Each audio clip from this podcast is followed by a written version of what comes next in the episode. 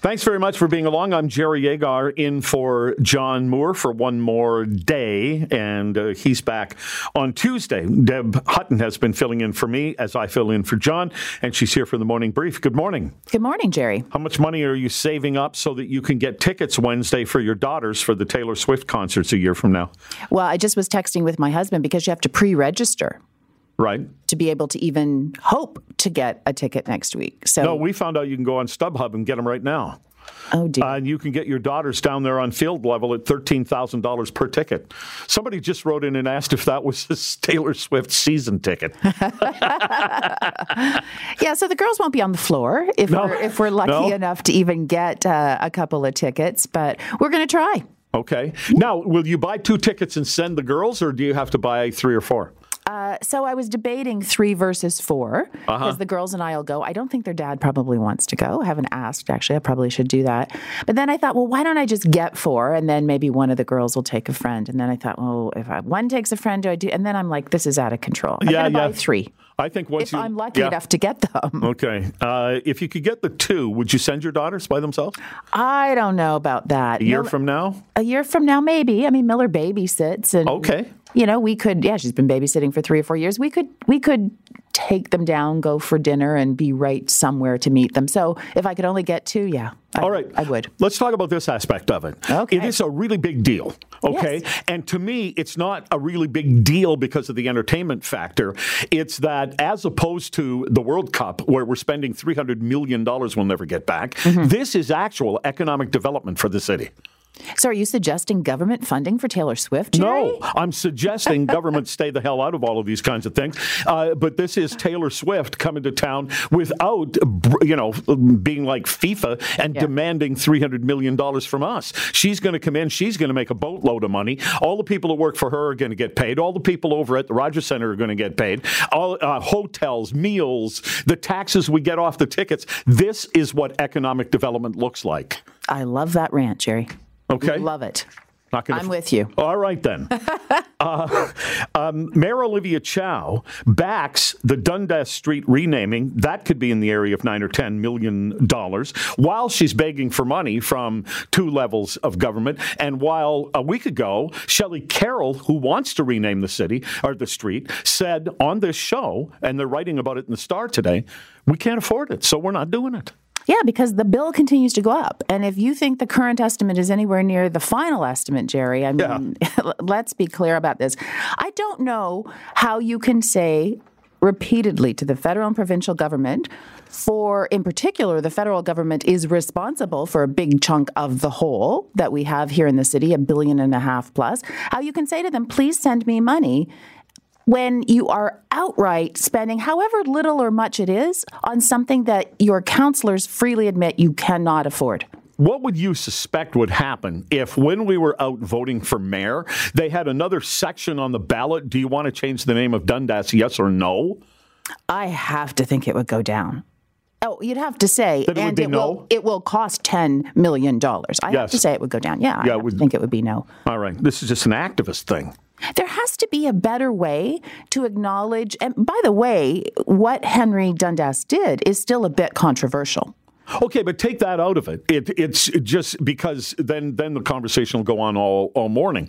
I, even if you're for, you could be like Shelley Carroll. Yep. Shelley Carroll is for renaming the street, but not right now because she said we don't have the money. It's that simple. It's that simple. And there has to be another way. Spend the time working with these committees that go on and on and on forever to say to the community who is most offended by Henry Dundas, what can we do short of renaming the city? Well, what happens to? Uh, it's one thing to say you're going to rename a street. You're going to name rename Dundas, Ontario.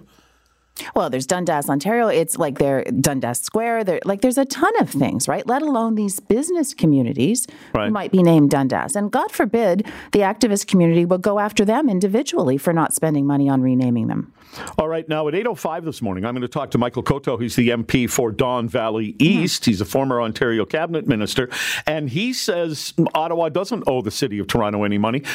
Uh, Doug Ford has to step up. It's the province's responsibility. Well, and part of what the the Liberal MPs, of which we have almost all of the ridings Yeah. covered by the Liberal Party here in the city, is that they say, well, you got extra cash. That's part of why you should pony up.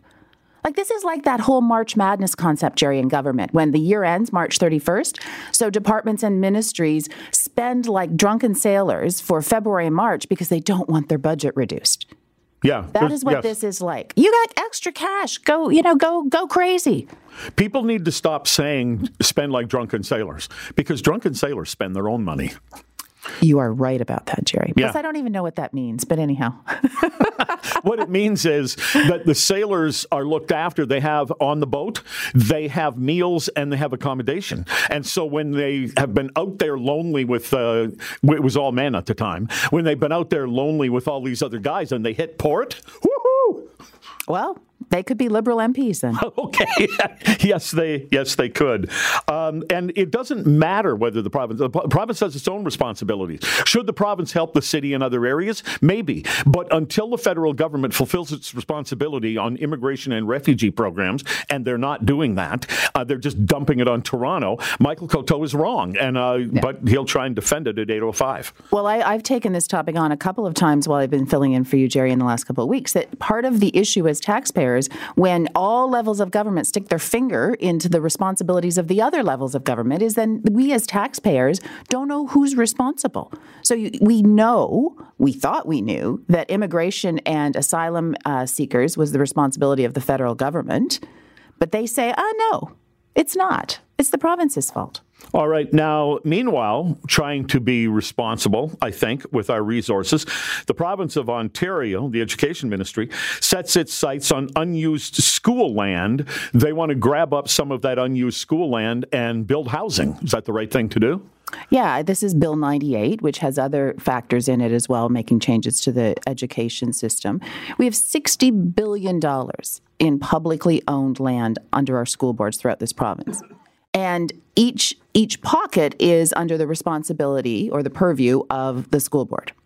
So the province said we need some sort of overarching umbrella to know exactly where these physical assets sit at a time when we do have shrinking enrollment. Let's not pretend otherwise. We do have shrinking enrollment. Despite the increase in population in Toronto, uh, especially uh, with uh, immigrants and refugees who tend to have more children than people who've lived in Canada for a long time. Right. But this is the whole point. Province wide, we have declining enrollment. Okay. And we have no one who's looking at the physical assets from that province wide perspective. That's what this does.